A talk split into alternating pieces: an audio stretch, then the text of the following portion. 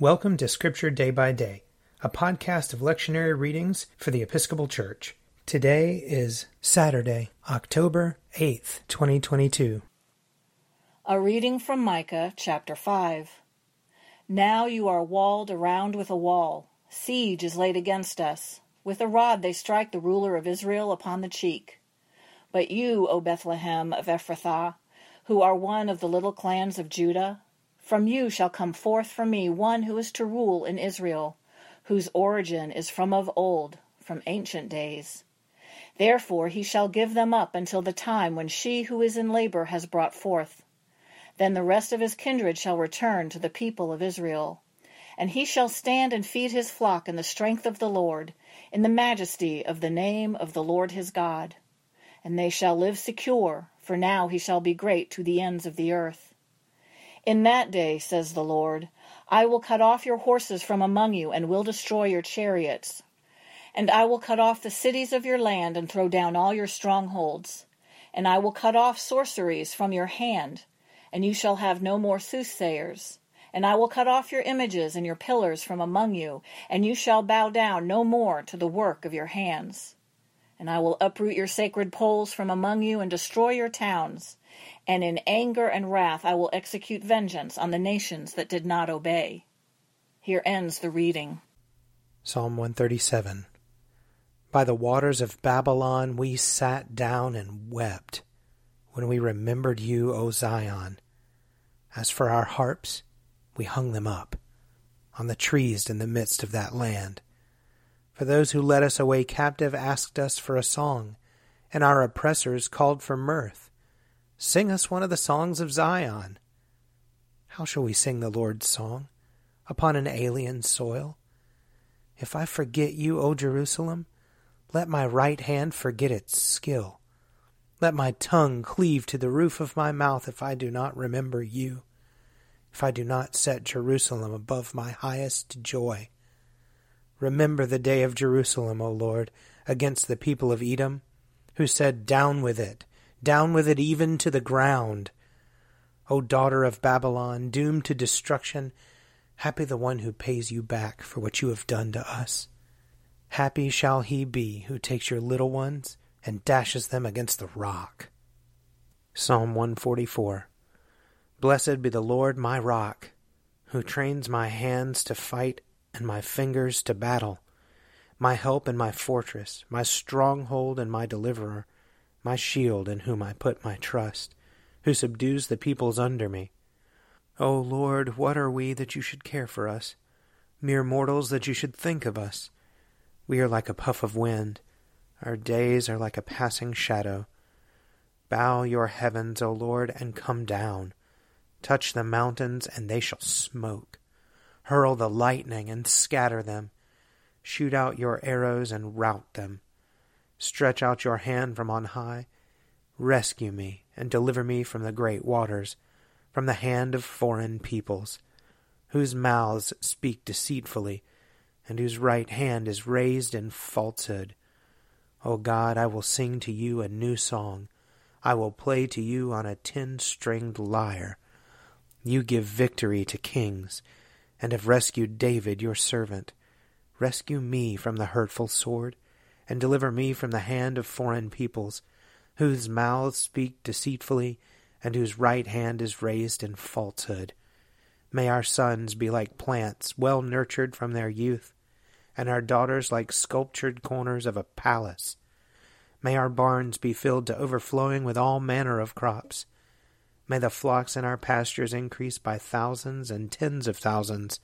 May our cattle be fat and sleek.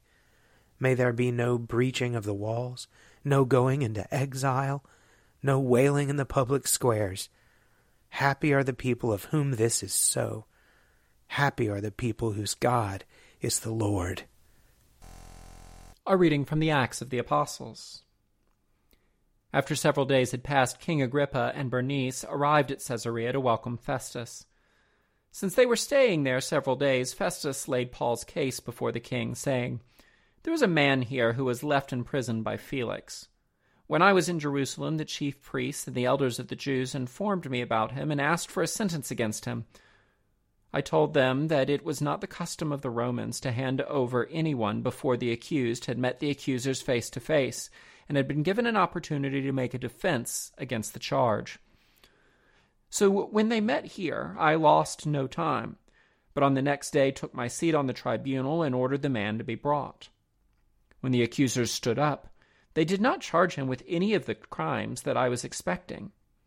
Instead, they had certain points of disagreement with him about their own religion and about a certain Jesus who had died, but whom Paul asserted to be alive. Since I was at a loss how to investigate these questions, I asked whether he wished to go to Jerusalem and be tried there on these charges. But when Paul had appealed to be kept in custody for the decision of his imperial majesty, I ordered him to be held until I could send him to the emperor. Agrippa said to Festus, "I would like to hear the man myself."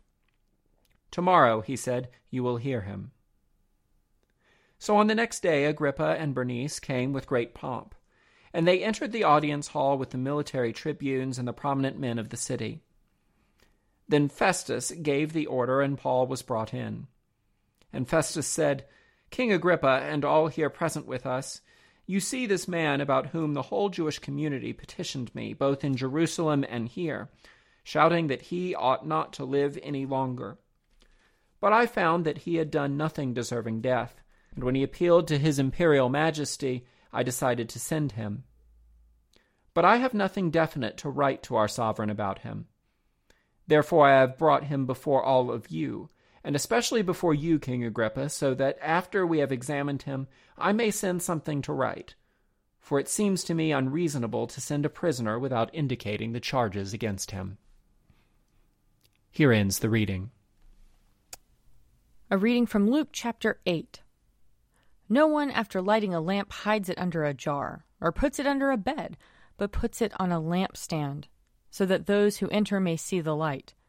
For nothing is hidden that will not be disclosed, nor is anything secret that will not become known and come to light. Then pay attention to how you listen, for to those who have more will be given, and from those who do not have, even what they seem to have will be taken away. Then his mother and his brothers came to him, but they could not reach him because of the crowd. And he was told, "Your mother and your brothers are standing outside wanting to see you." But he said to them, "My mother and my brothers are those who hear the word of God and do it." One day he got into a boat with his disciples, and he said to them, "Let us go across to the other side of the lake." So they put out, and while they were sailing, he fell asleep. A windstorm swept down on the lake, and the boat was filling with water, and they were in danger. They went to him and woke him up, shouting, "Master, Master, we are perishing!" And he woke up and rebuked the wind and the raging waves. They ceased, and there was a calm. He said to them, "Where is your faith?" They were afraid and amazed, and said to one another, "Who then is this, that he commands even the winds and the water, and they obey him?" Here ends the reading. If you would like to read a meditation based on these readings, check out Forward Day by Day, available as a print subscription, online, or podcast.